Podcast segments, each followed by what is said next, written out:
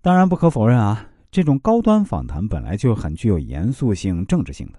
但是啊，阮次山却用了这样一个关心身体健康的问题作为开始，既把双方都带入一个轻松的环境，让对方放松，以便能够有利于随后的访问，又让对方能够回答，表现出他对中国的友好和他对慈善的关心和贡献。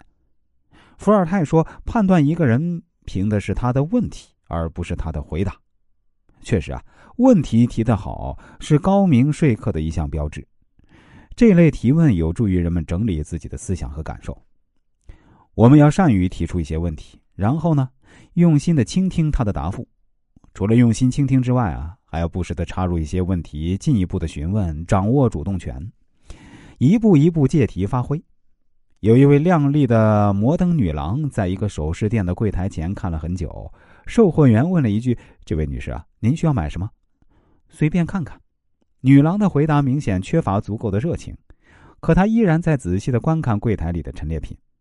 此时，售货员如果找不到和顾客共同的话题，就很难营造买卖的良好气氛，可能会使手上的生意溜走。细心的售货员忽然发现女郎的上衣别具特色。哦，您这件上衣好漂亮啊！哈，女郎的视线从陈列品上移开。这种款式的上衣很少见啊，是在隔壁的百货大楼买的吗？售货员满脸热情，笑呵呵的继续问：“当然不是啊，这是从国外买来的。”女郎终于开口了，并对自己的回答颇为得意。“啊，原来是这样啊！”销售员回答说，“我还说呢，国内从来没见过这样的上衣。哎，说真的，您穿这件上衣啊，确实很吸引人。”你过奖了，女郎有些不好意思。只是，哎，对了，可能您也已经注意到这一点啊，再搭配一条合适的项链，效果会更好。聪明的售货员终于顺势转向了主题。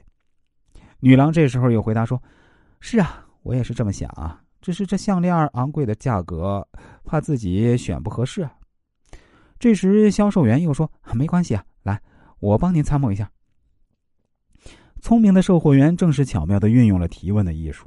这件上衣好漂亮，这种上衣的款式很少见，是在隔壁百货大楼买的吗？搭起相互认识的桥梁，然后顺势引导那位陌生的女郎，最终成功的推销了自己的商品。